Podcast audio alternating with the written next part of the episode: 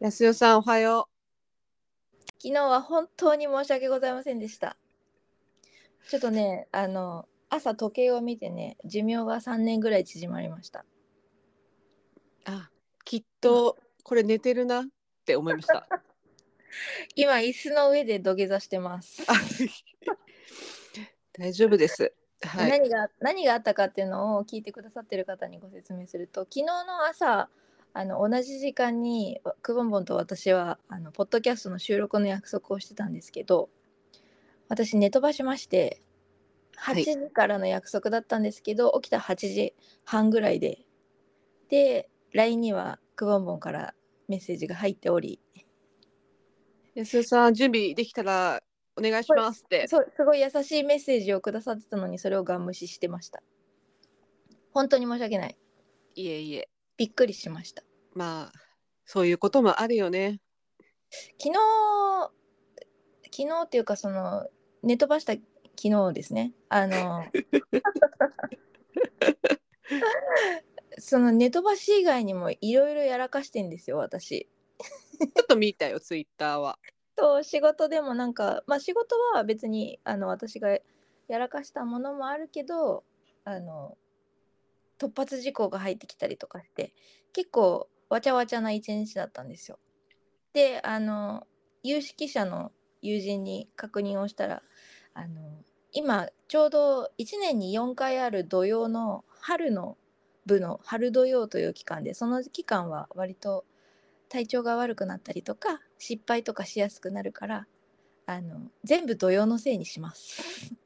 すいません土曜が本当にご迷惑をおかけしました うまくそこにね責任 を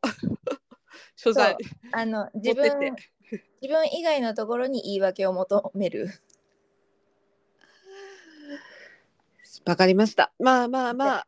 今後気をつけます疲れてますね。疲れてるんですよ。なんすかねでも、うん。あんまりまあ若い頃は寝坊とかしてたことあったけどここ最近はなかったんですけどね まあまあまあまあしょうがない起きちゃったことはしょうがない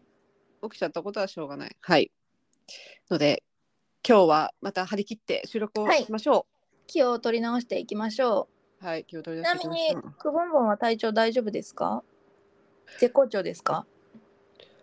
だいぶ暖かくなってきたからね。うんあそっかそっか寒さ寒さが天敵の人だったそうだった寒さ天敵。もう2月3月しんどい人だけど、うんうん、ね昨日でも寒かったりあったかあったかかったりなんかすごい気温差が激しいからやっぱ体が疲れるよね。ね、この1週間は結構気温の変動が激しかったね。ひんやりしたりとか。そう今日はすごいいいお天気でうなんかん気う持ん、ちがいいなと思っているけど、昨日はね大雨だったしそうだねう。ーんなんかこのやっぱり前体が疲れるなって気はするので、もうお風呂活動に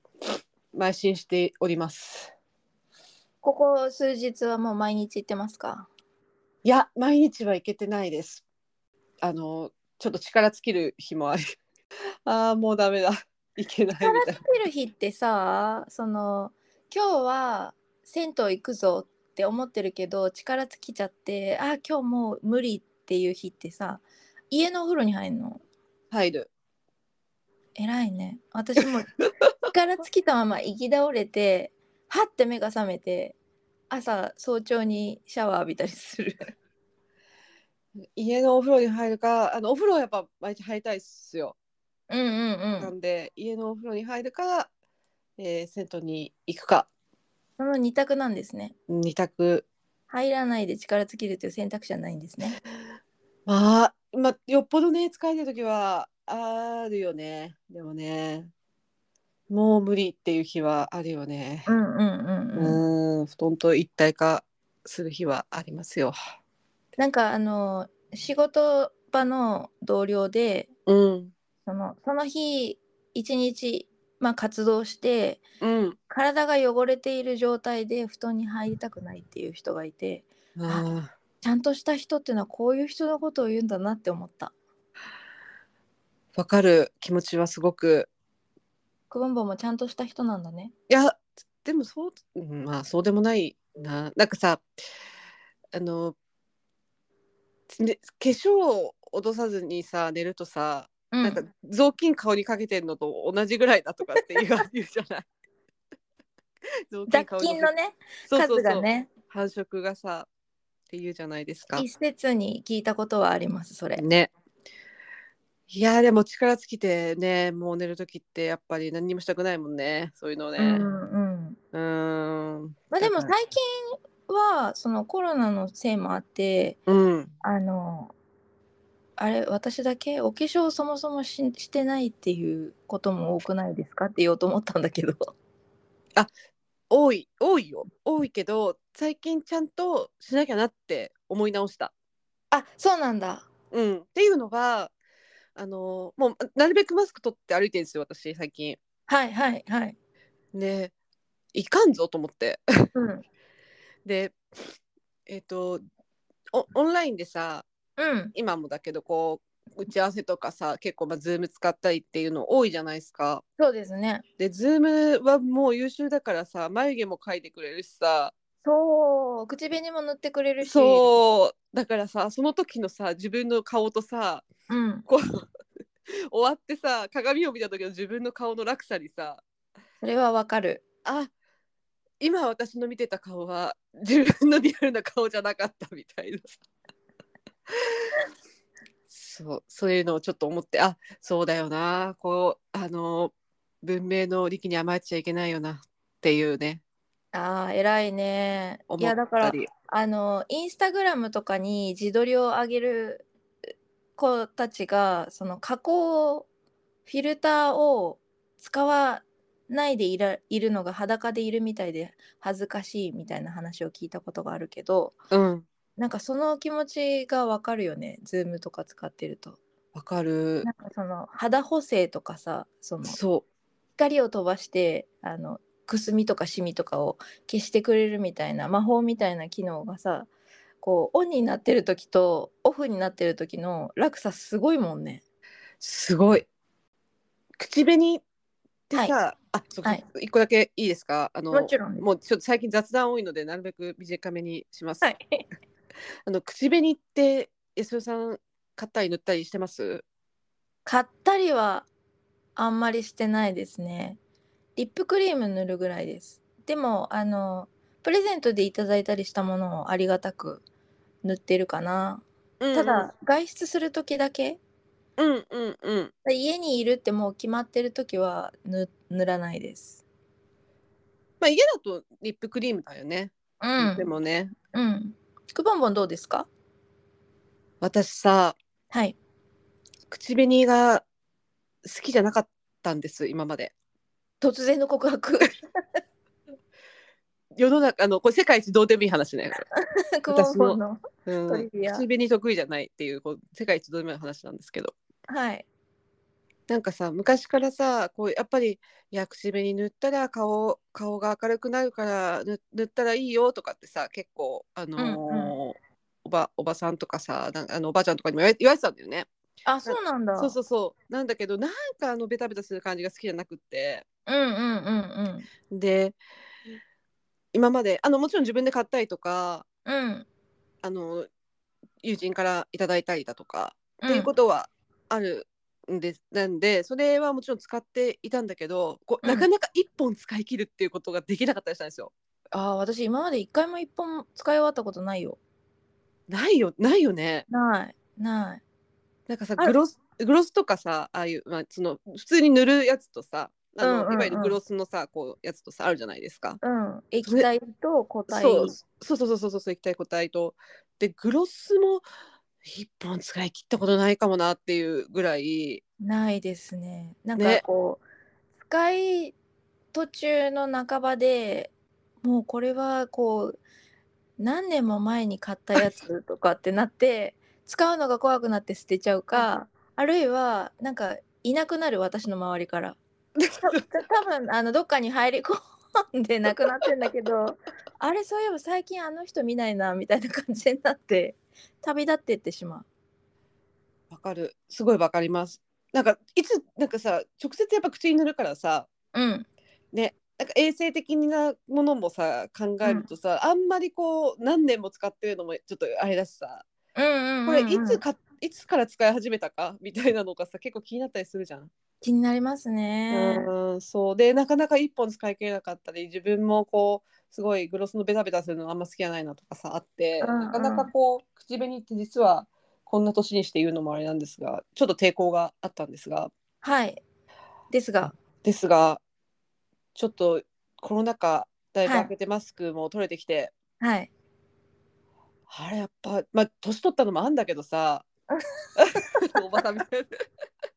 顔のくすみとかいろいろ気になるわけよ。やっぱり口紅を塗ると塗らないとでは、その自分でみ自分の顔見た場合、感じ違います？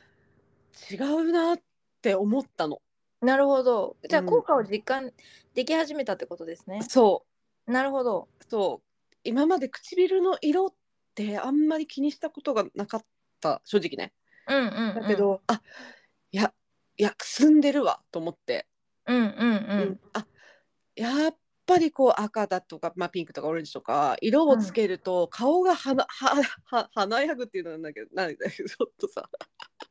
自分で言うのも気持ち悪い話なんだけどこうやっぱ顔色が明るく見えるなっていうのをめちゃめちゃちょっと実感しまして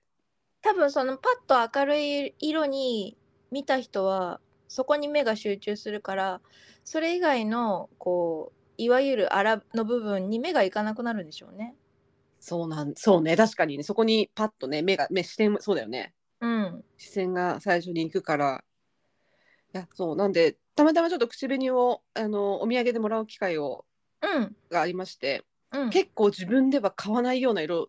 結構、まうんうん真っ赤なも口紅をもらってでもこれ絶対、あのー似合うと思うからっていうのでいただいたり、構そうこボンボン濃い色似合いそうですよ。あ、ありがとうございます。なんか自分でそんなこと思ってなかったんだけど、そう。で、あ、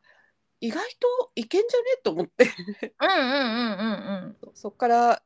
結構口紅のこう色、あ、結構赤めの色とかをこう自分でこう見たり、お店で見たりとかするのがすごく楽しくなっている今日この頃です。ああじゃあ口紅と友達になり始めたってことですね。そうなの。あいいじゃないですか。あーはい、この年にしてちょっと口紅苦手がなんかすごく克服してきた気がしま払す。拭されたなんか新しい関係値を築けるようになったっていうのはいいですね。すごはい心強い味方になってくれるよねきっとそしたら。そうああのいや口紅をさまあ本当肌さファンデーションとか塗んなくってもうん口紅を塗るだけで顔はやっぱりこう明るくなるんだなっていうことにうんうんうんすごく実感してこうお風呂上がりにうんう化ん粧をしないうんでこう飲みに行きたい私としてもちょっと眉毛と口紅だけ描いてれば、はいはいなはんかい。化粧したような感じにもなるなっていうカモフラージュできるかなとこう。そうそうそうそうそうそうそうでねあなんかあのファンデーションとか塗ってもう一回落とすのめんどくさいけどさ、ーうんうんうんうん。ね、口紅とかぐらいだったらほら歯磨きするときに落とせばって思うそうとですねそうですね。はいっていう、ままた顔をこう全面的に洗わずとも。はいああいいお話ですね。あの最近その口紅を克服というかとお友達になったっていう、うんうんうんうん。はい、ことでした。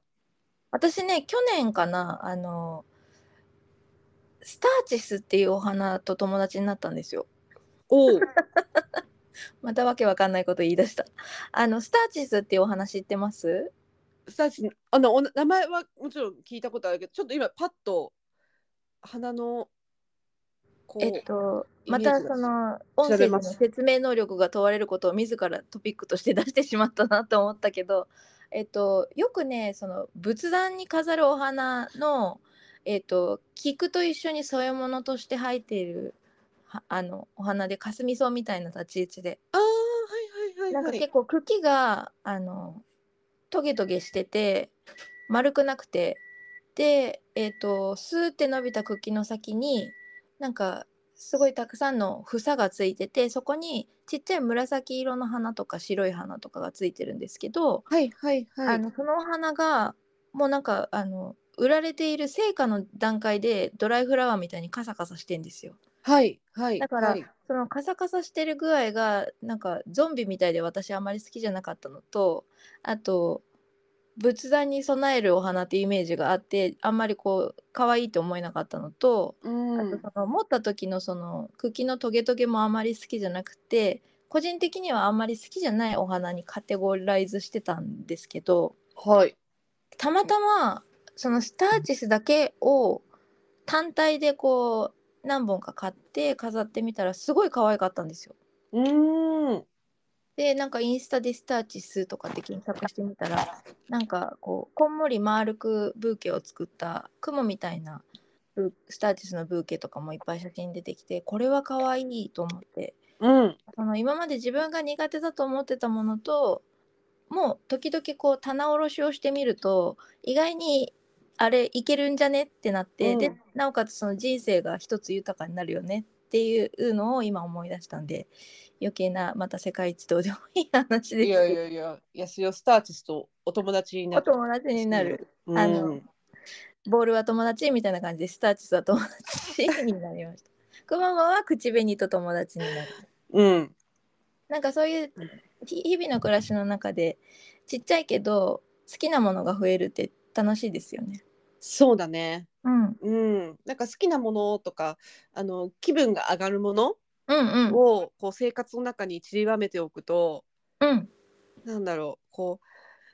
ううんと多分それって私たちにとって銭湯って多分そそんな存在の一つな気もしててああそうですねそうだ私たち戦闘ポッドキャスト撮ってるんだった そうあのただただ今口紅とサーチスの話をしているけどそうなんか自分を回復させるアイテム、うんうんなんかご自分がなんか最近自分のテーマもご機嫌で生きるなんだけど、うんなんかご機嫌でいられるなんかちょっと落ち込んだりとかさなんかそれこそ、あの寝坊したりとかさ うんあの仕事で失敗したとかいろいろあるじゃないですか。はいはいはいだけどこうなんかこう旅行に行ってリフレッシュしようみたいなのってやっぱ結構ねすぐできることではなかったりするけどうんあーでもお花今日はこのお花買って帰ろうとかさ、うんちょっと口紅塗ってそこまで出かけてみようとかさうんなんかそれですごい自分の気持ちが回復するっていうのは散りばめておくとすごいいいなって思います。そうですね本当うにんその通りだと思う、ん自分のご機嫌を取れるアイテムを生活の中で何個準備できてるかって、うん、結構その精神衛生に大きく左右しますよね。うん、すごい思う。ね、ご機嫌アイテムいっぱい揃いましょそうですね。う。うん。まあその代表がまあ銭湯だけどねもあ、まあ、うん、あの、一番身軽、気軽に、あの、取り入れられて、なおかつ、割と、こう、ハードルも高くなく、あの、すぐい実行できるっていうところでう、は、うん、割と銭湯ナンバーワンですね。そうですね。銭湯に行きたい、もう毎日行きたいのは、なんかあれかな、辛いのかな、私。そんなことあ、でも。ね、あの、銭湯全然別に興味ないお友達から、そんなにこう毎日のように銭湯行って大変じゃないとか、疲れないって聞かれたりするんだけど、多分もうなんか私にとっては大変なこととか疲れることではないんだろうな。まあそれは本当にそれこそ人によって違うんだろうなってうん思いますね。そうだよね。うん、大変なことにカテゴリーしてなかった。まあ確かにその疲労困憊でもう今日は行き倒れますみたいな日はさすがにドアを開けて銭湯まで行けないけど普通にいる時はそんなにハードルを感じなくなりました。っうん。ていうか感じたことあんのかな私。あります今日今日ちょっと銭湯には行きづらいなみたいな。あとは、でも、私は、あの時間とのせめぎ合いだね。の、あの、ほら、飲みたいじゃん。そっか。あ、そっか。そういう意味では、私よりも2倍ぐらいこう、こ、計画的に動かないといけないよね。の飲みの時間も。それ飲みってお、あの、お店で飲むってことでしょお店で飲む、まあ、まあ、い家でご飯でもいいんだけど。うん。なんかあんそのまり時間遅をうん。確保するっていうのを考えた時に、その手前でお風呂を終わらせておかないといけないからってすごいこうあの計画的に動かないといけないね私はもう閉店間際に駆け込んでも全然いいやっていう派だけど飲まないからそうだよね。うん家に帰ってあのー麦茶でも飲めばいいやみたいな感じだからあちょっと私はそこのなんか一杯やっぱ飲んで寝たいっていうのもこう結構うんうんうん自分の中で大事なので、うん例えば仕事が9時とかうん10時近くになった時に仮にねすごいちょっと残業とかした時にはいお風呂に行くか飲みに行くかっていうので迷うんですよ私の場合二者二者択一を迫られちゃうってことそうな両の方は無理なんだ行けるんだけど10時からうんお風呂行ってじ11時まで行ってうん11時からご飯食べるでもいいんだけどうんうんさすがにちょっとしんどいよなみたいうなんなるほどなるほど私なるほど、ね、今日どっちを取ります っていうのあにじゃあまあ毎日常に選択を迫られてる感じなのね。そうだからあの理想はやっぱね7時ぐらいには仕事が7時ぐらいに仕事終わってうんでそこからお風呂行って、うん。えーまあ、8時8時半とか、ままあ、9時前9時ぐらいからまあご飯食べられるっていうのが一番理想ですねなるほどね。はいああすごい勉強になりました。もうどうでももうほんとこんな私の情報誰も何聞いてもねあー私なんか ほんとはいそんなせめぎ合いをしております でもその計画的にこう前もってこうあの順序立てて行動しなきゃいけないっていうその状況がクボンボンの性格を構成してんのかなって思った。私すごいこう突発的に 動く性格だからクボンボンすごいしっかりしてるじゃないですか。私より10歳年下なのに。してないね。 そんなことないよ。だからうん。ね、あの、そっか、そういうところでも性格って、こう培われるんだなって今思いました。うんでも安代さんなんかお風呂に行くのさっき億劫じゃないって言ってたけど結構力尽きてるイメージなんだけど私、うん安代さん。力尽きることも多い。うんね今日はもう、今日はもうダメだぐーみたいなことうんあるよ。そのなんか力尽きるっていうのとお風呂に行きたいのこのなん天秤をかけた時にああもう力尽きたっていうのはどどういう状況の時なんですかもう気持ちになったなるんですかこういう状況、やっぱりもうなんかあの閉店時間間際になっちゃったりとか、あなんかやってたら、あしまあ、仕事が終わんなくってもう今から行っても30分行けるかなぐらいな時間になっちゃったりとかすると力尽きることが多いですね。やっぱ時間が大事だね。ある程度こうゆっくりお湯に浸かれる時間が欲しいけど30分とかだと体洗って終わりだなって思うとじゃあもう家のシャワーでいいかなってなっちゃう。うん。確かにな。ちょっと行って、バッと入ってっていうのもいいけど、そうね、あちょっと慌ただしいとね、確かにね。うんうんそうねうん。まあまああのいろいろなあの銭湯の楽しみ方ってあるのでそれこそスピーディーに体だけ洗って出ていく人っていうのも見たことあるし、うなんかん。浴槽使んないんだっていう人見たことあるおー一切こう浴槽には近づかずにシャワー洗い場で体を洗って終わりっていう人を見たことがあるよ。おーいいんだよね。なんかうん、まあ自分好きにうん。自分が好きなようにあそあのじ自分が文句言わない状態を作ったらいいと思うんだけど自分の責任であいろんなそのお風呂屋さんとの向き合い方があるんだなってちょっと思いましたその時は。うん。なるほどね。ねうん。じゃ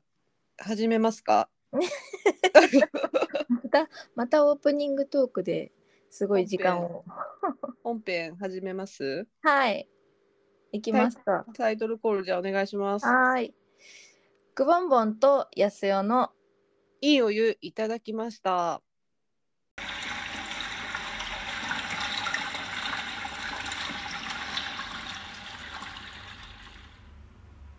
いただきました。いただきました。いただきました。エコーエコー今日今日のお話はちょっと私あの思ったことがあるんですけどくぼんぼんにシェアしてもいいですかお願いします。あのああと昨日銭湯に行ったんですけどうん。あヤクルト飲んでるヤクルトじゃない。あれあ、ヤクルトじゃだ。ないおいあ、じゃない。ヤクルトじゃない。待って待ってヤクルトかヤクルトじゃないかってそんなに難しい問題あ類似商品ってこと違う。ごめん。カルピスだった。カルピスまだあった。同じ同じ4文字だしねうん失礼しました。はい。何の話だっけあえっ、と昨日銭湯にあの家の近くの銭湯にお湯をいただきに行った時に思ったことなんですけど私はもうあのその銭湯が一番笑いすぎじゃないごめんね。変顔しないでよちょっと口の中ごもごもしちゃいました。あカルカルピス時々なんか残るよね口の奥、なんかみね、ちょっと自由にやっていこうかなと思いまして。はい。すいません。いいと思ういいと思うんですけど何の話してたか忘れちゃった絶対今さん次3回目近所の銭湯に行ったんですけどあはそう近所の銭い湯に行ったんですけど、いはい私はそこに割とよくあの多分最多訪問部門なのでうんあの行くからそれが当たり前っていうスタン自分の中のスタンダードとして勝手に出来上がってたんですけどあの浴槽のねお湯に浮いてるものが一切ないんですよい何時に行ったとしても。開店直後でも閉店間際でもお客さんがいっぱいいる時間帯でもうんあの何も浮いてるのを見たことがないんですよそれこそ髪の毛とかなんかちっちゃいゴミとかねそこの浴槽は、うんあれなんだバイブラとか入ってなくってそうそうああのバイブラが入ってる浴槽が大きいのがあってその横にえっとバイブラが何もないシーンってしてうるんうん浴う槽んがくっついてて、でえっとよくあるじゃないですかあの壁にこう牢屋みたいな棒がいっぱいうんうんうんあの据え付けられててその奥から水が流れ出してくる、うんでその棒の後ろになんかえっ、と置物の大きいカエルがいるっていう置物の大きいカエルがい るあこれは一般的じゃなかったのか なえあの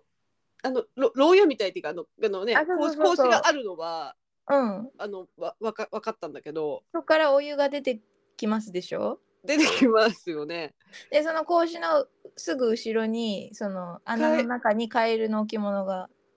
それ一般的じゃないと思いますよああそうなの私他でも見たことがあるからこれは銭湯特有の文化なんだろうなって勝手に思ってたいやちょっと私は存じなかった存じ上げなかったっすね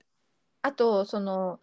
格子のすぐ裏側に石がいっぱい置いてあって、なんかガリウム線って言われるよくその石にお湯がこう浸かる浸ることによってなんか遠赤外線効果なのかななんかなんちゃらかんちゃらっていう頭の良さそうな効果が生まれて温まるよっていうそれはあのよよく見るというか私そちらの方があの目にすることが多いな馴と思染いみがありります。ではないんかそのガリウム線の石の横にカエルがいいることが何回か私見かけたことがございましてあガリウム線とカエルってセットなんだって勝手に思ってましたはあねちょっと私はまだ出会えてないのなんならかそのあのカエルもそのガリウム線を構成する石でできてんのかなぐらいに思ってましたあのちょっと見たことないのですがうんちょっとまあそれからあれだな私が全く気づいてないだけだなちょっとなんかあの詳しい人に聞いてみたいですねこの話ね。あのカエルは何者なのか問題について。 まあまあまあいいんですけどそのあのえっ、といなんてそこなんていうのお湯が出てくるあの格子からとうとうとお水が流れ出てくるけどその床からこう空気が泡として出てきてこう水面を泡立たせないような浴槽になっているのでうんシーンとしてんですよ。うん水面がねいつも。で水面がシーンってしてるとなんか浮いてたらすぐわかるじゃないですか、うんうんあ明るいしお風呂屋さんって。うんなんだけどいつ行っても一回も見たことがないのなんか浮いてんなって。えー、ねちょっとかな髪なそれこそ髪の毛とかさうんうん、ねあのーうい浮いててもおかしくないってちょっと言い方はあれだけどまあまああの人が入るものだからねね、うんあうんの、うん何らかのその体についてきたものとかが落としきれなくて一緒に浴槽に入っちゃうっていうのは可能性としてはありえることだからうんでプラスあのそういうふうに浮いているお風呂も見たことがあるからあのよく考えてみればその浮いてないってすごいことだなって思ったんだけど今までそのお風呂に行き過ぎてたからなんかそれが当たり前だと思っててああよく考えてみたらあの違うところでなんかすごいいっぱい浮いてるって思った記憶が蘇ったの。それに比べてここのお風呂屋さんは何にも浮いてないいつも見たことがないと思ってちょっと昨日感動したんですよ。うん、それはなんかあのー装置的な問題問題っていうかねなのかうん、お客さんのねマナーがいいんだろうね。お客さんのマナーっていうのも多分一つとしてあんのかもしれないですね。うん皆さん。そのうんお店側の努力っていうのももちろんあるんだろうけど相乗効果的なことなのかなって思いますね。そうだね。なんかあのうん、以前いそのそれこそそのなんかいっぱい浮いて髪の毛とか浮いてるぞって思うお風呂ってその水面がこうシーンってしているお風呂で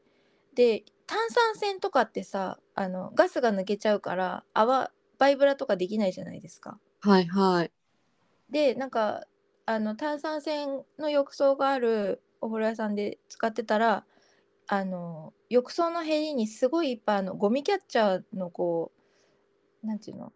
ネットがついてるちっちゃいラケットみたいのあるでしょ、うんうん。あれがすごいいっぱい置いてあってなんでこんなとこに置いたんだろうと思ってお風呂に入ったらあそっかいっぱい浮いてるからかあのご自由にお取りくださいっていうことなんだなってうんうんうん。思ったことがあったんですようん。でそそことそその場ではもうそれで忘れちゃったんだけどそこと昨日のそのいつも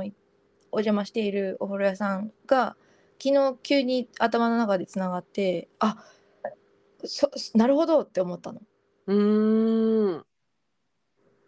ねなんかろ過器なのかなって思ったけど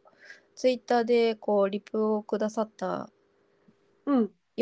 喜友館さんっていうお風呂屋さんが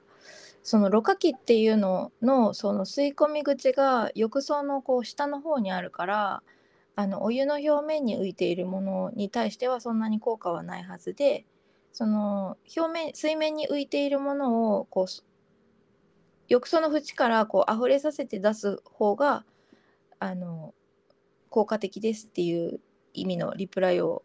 さっきくださってるのを見てなるほどなうんうんうん。でもお私がいつもお邪魔してるそのお風呂屋さんって溢れてるの見たことないんですよ。あお湯が？うん、そうなんかギリギリいっぱいまで入っ水面あのお湯がたたえられてて人が入るとザバーみたいなことって見たことないからそう考えるとやっぱりお店の人がすごい気をつけてらっしゃるのかあとは入ってらっしゃるお客さんがすごい気をつけてらっしゃるのかなのかなって思いました。あとそのまあお湯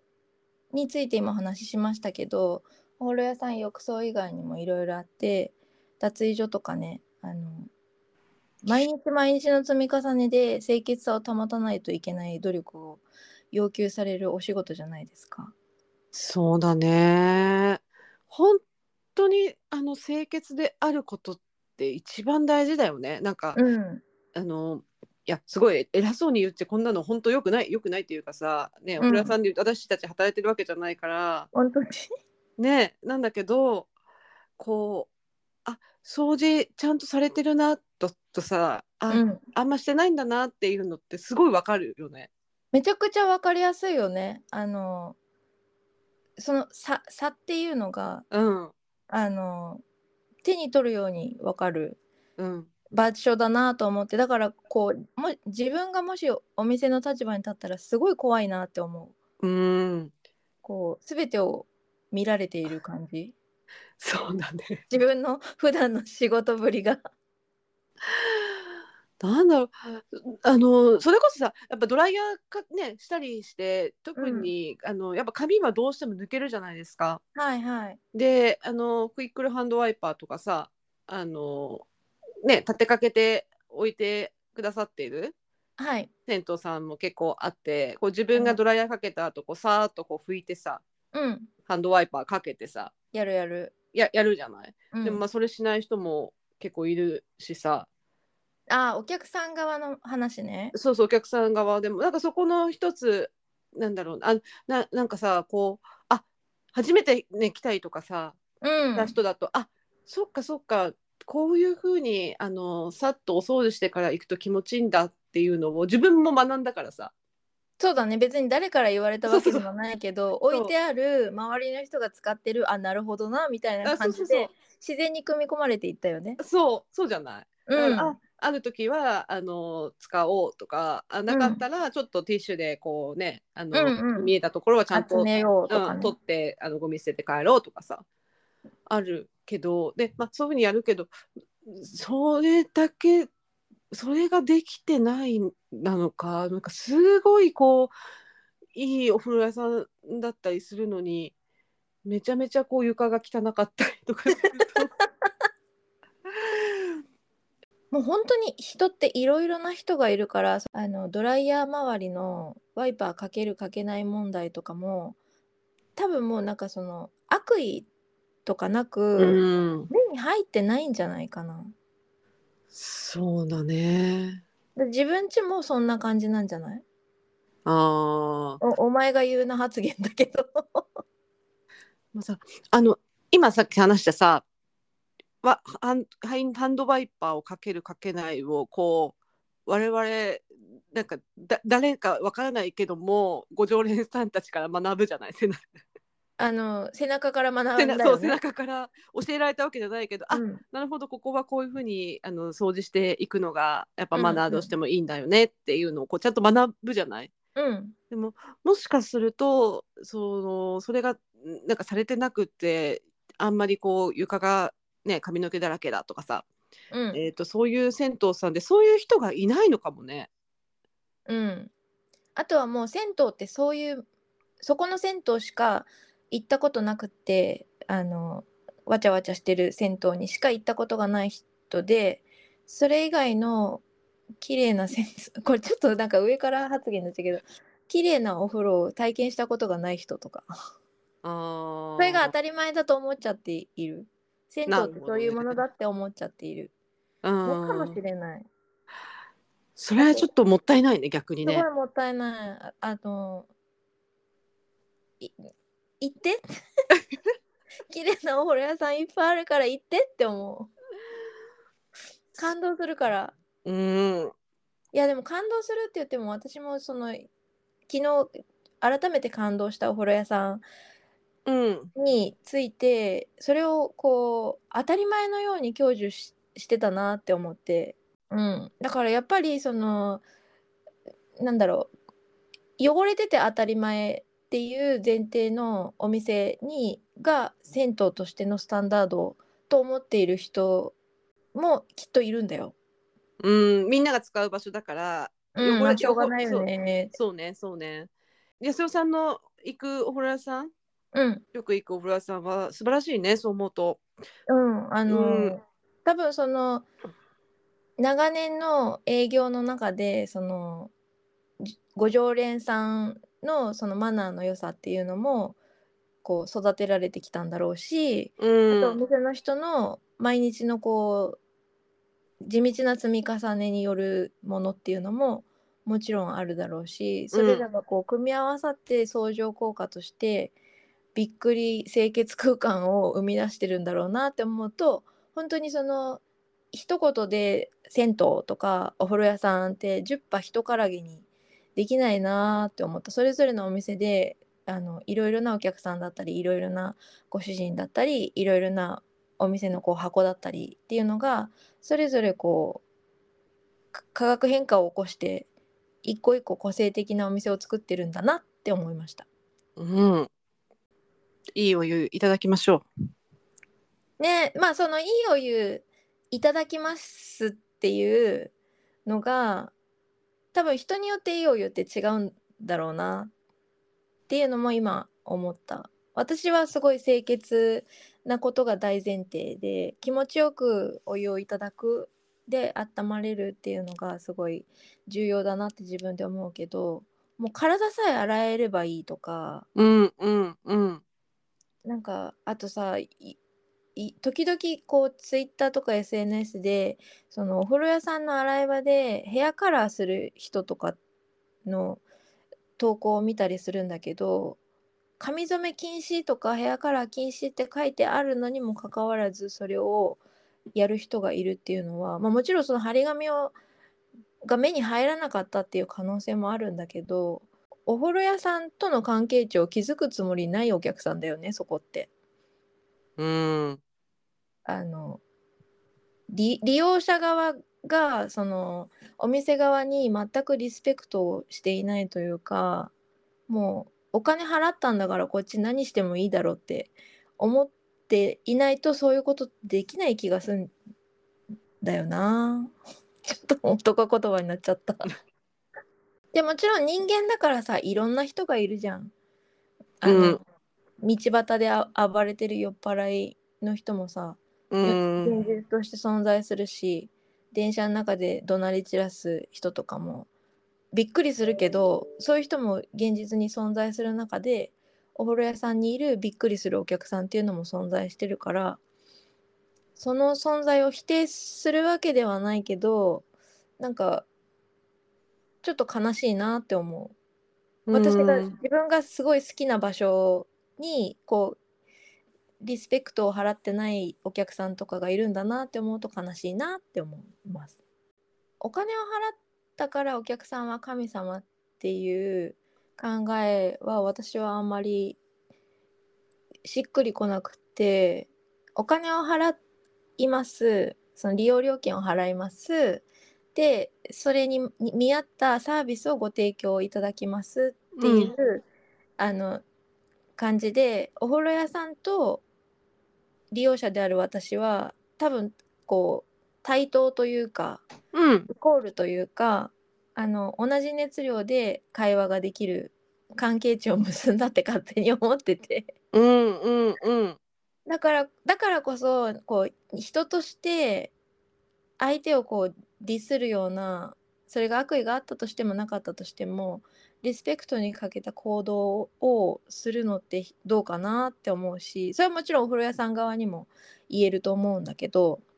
なんかお互いにこうなんか同じ立場の人としてうんあの敬意を持って接しませんかそして楽しく接しませんかって思う今日この頃です 何言いたいか分かんなくなったなんかまあそれこそねあの普通にた、ね、食べ物屋さん飲食飲食店でもさうん横柄な態度取る人とかさうんたまにいるじゃない。いるいるそれはもちろんお客さん側もそうだしうん、あとなんかそのお店側頑固親父がそのまあ、うん、難癖つけるみたいなのも聞いたことあるしどっちも同じだと思うーうん本当にそのお店の人のあの考えっていうのがお風呂にそのまま反映されるなと思ってだから私いよくこう冗談半分で宝くじが当たったらお風呂屋さんやりたいって言ってたけど自分がこう丸裸にされちゃう感じが 自分の頭の中が全部浴室に反映されるんだなって思うとちょっと怖いなって思う。ああ安代さんってあなるほどねみたいあな安代さんって結構髪の毛落ちてても気にしないタイプとか その人えまあこだわりが出るだろうねそのそう人のねそうそうそうあそうの大事にしてるポイントがそねの人なりのねあの重要視する点っていうのがこう人によって違うからこう背筋が伸びますねおおってなる 今度あのーちょっとそれやりますかそれもやりましょうよあの二人でもし銭湯を作るなら妄 想やりたいやりたい私絶対一個あの決めてることはあります。こだわりポイント。はい、こだわりポイントあります。おお、楽しみ。 はい、なんかそういうのをこう二人で妄想しながら、そうし え壁の色何色にするみたいなさ。え、タイルどのぐらいの大きさにするとかね、そうそなうんかそうタイルの大きさは、あの特に床は最近大きいのがトレンドらしいですよ。そうなんですね。うん、なぜなら、あの少ない枚数で面積稼げるから。で、どっかのお風呂屋さんに習いました。 どこだっけ忘れた。ちょっとね妄想戦闘図鑑的な。妄想戦闘のこだわりっていう 何の得にもならない話をしましょう